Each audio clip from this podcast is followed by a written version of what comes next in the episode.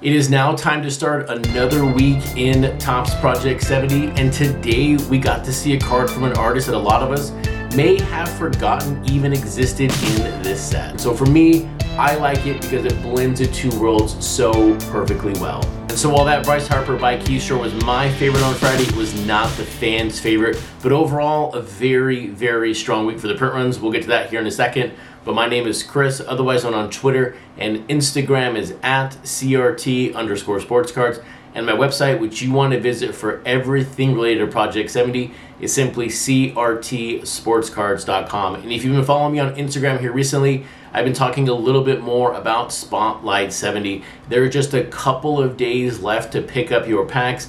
The buying window ends on August 19th. So if you don't know what Spotlight 70 is, jump over to my website, crtsportscards.com, and check out the checklist. It's also Topps's first forte into a pack based art set, all designed by Andy Friedman. So I'm very, very excited about this release because it's different than this on demand product that we've come to love called Project 2020 and now Project 70. So let's try something new on tonight's video. If you like this video now or in the next couple of minutes, give me a thumbs up. I'm trying to get 50 thumbs up on a video. This was based on a comment by Daryl on Friday's video. So can we get to 50 likes on our Monday night video? But now while that is all fun and games, one thing that is not fun and games when it comes to Project 70 and judging whether cards are received well or not very well is the print run that happens after the buying window ends. And I will tell you right now, last week from a print run perspective, it was a very, very strong week. Not a single card fell in the bottom 10. For a few weeks there, we were having that bottom 10 go lower and lower each and every day, but no cards in the bottom. Very, very nice. Although, no cards in the top. But there were some very, very strong numbers. The print run, as an average, came in over 2,000 cards. And then when you subtract the number one card, that Shohei Ohtani by Ben Baller, that print run drops down to just 1.8. So still a very, very strong performance overall. But outside of that Ohtani Ben, ben Baller, what other cards were our top selling cards last week? In the second spot was that Dave Parker by Alex Pardee. And I will say, Alex Pardee gave credit where credit was due for the inspiration of that card, and it was based on a tweet that T and Top said to him in March. So it was great to see Alex Pardee give away some credit for this card. Although for me, I felt it was a little safe for Alex Pardee. It was a little easy. That card still comes in over 5.5k. And that print run number also helps out the no hat print run average, but that's a whole nother subject altogether. And then the third best card last week from a print run perspective is going to be the Shohei Ohtani by King Saladeen. So two out of the three cards last week, top print runs were from Shohei Ohtani. I would not be surprised to see more of him as the set goes on. There have been a lot and expect more coming down the pipeline.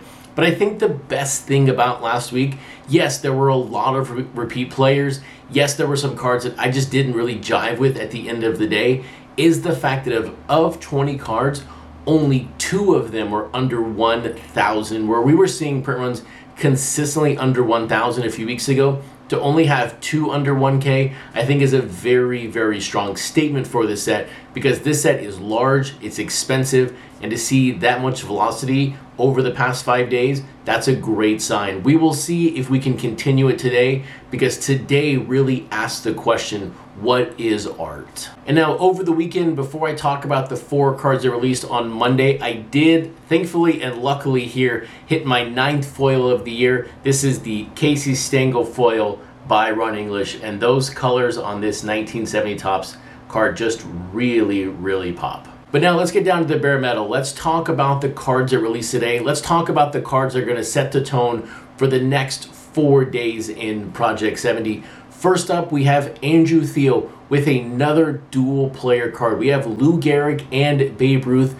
gracing us on this card. We also have Snoop Dogg returning with his Deion Sanders. We have Mike Trout from Undefeated, and we have Don C releasing Ozzie Smith. And now the one card that I'm going to withhold judgment on for the next couple of days, maybe the next few weeks, it is going to be the Mike Trout by Undefeated. And now I will say though, the one thing that maybe doesn't make me like the card immediately is the fact that you've got Undefeated on the back behind Mike Trout.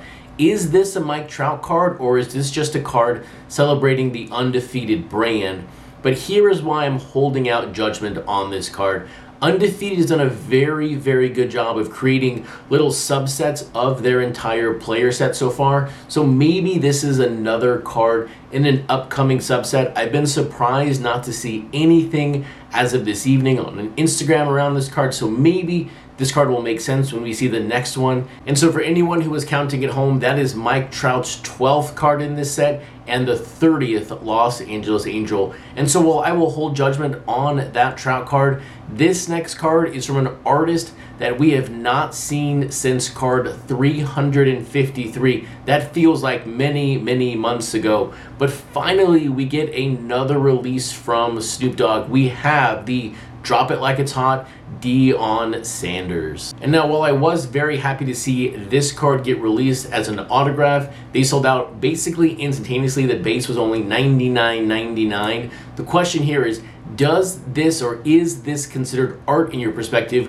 when you have Snoop Dogg just taking his song Drop It Like It's Hot with Pharrell and changing now Pharrell to Deion Sanders? If you watch that video and then look at Deion and Pharrell basically like the same person, I don't know. I mean, I don't know if taking a song and then just changing one person is technically art, but it is a card in Project 70. But now you may consider that song by Snoop Dogg just a wonderful piece of artwork. And so this cover, this card celebrates that artwork. And that's the tricky part when it comes to Snoop Dogg set. This really celebrates his music career now into a card art form. Now, when it comes to relating Project 2020 to Project 70, maybe Snoop Dogg learned his release schedule from watching Don C last year in Project 2020 because there was no other artist who was late to the game than Don C. His first car last year wasn't even till number 73, that very famous or maybe infamous gold Frank Thomas. And remember, kids, we didn't have foil back last year, so your parents bought this card just straight as can be and it printed as flat as you think it is. But we have C releasing his 10th card, and I do have to give him credit here with this Ozzie Smith. Yes, there were many fans out there saying the flipping Ozzie Smith is overplayed. Yes, it might be. But when you take a look at what this card is after and what this card celebrates is the family musical called The Wiz that was released in 1978. And so yes, all of us modern day collectors and modern day fans of Ozzie Smith see this card and go, "Oh, it's the Wizard, it's easy." But why is 1978 so relevant for this card? It is the rookie year of Ozzie Smith in a San Diego Padres uniform. A lot of us don't even remember Ozzie Smith as a Padre. We only know him as a Cardinal. So this ties in very, very well to Ozzie Smith's rookie year before we knew him as the Wizard.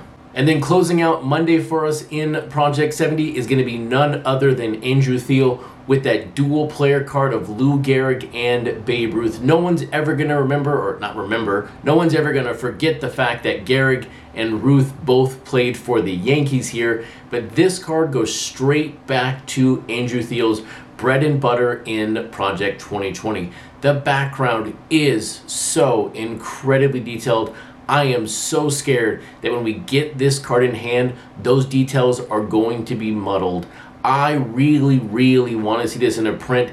This thing would just be an amazing framed artist print signed by Andrew Thiel. So maybe that's coming in the future, but this is really, really cool, although it is the 96th Yankee in the set. And so we are off to the races in another week in Project 74. Very distinct pieces of artwork that beg the question what is art in your opinion? I'm curious your thoughts below. Leave a comment, hit that thumbs up button, and if you're not subscribed, hit that subscribe button. This now concludes your Monday night daily download. I will see you all back here right now, same place, same time, where we're going to talk about tomorrow's cards in Project 70.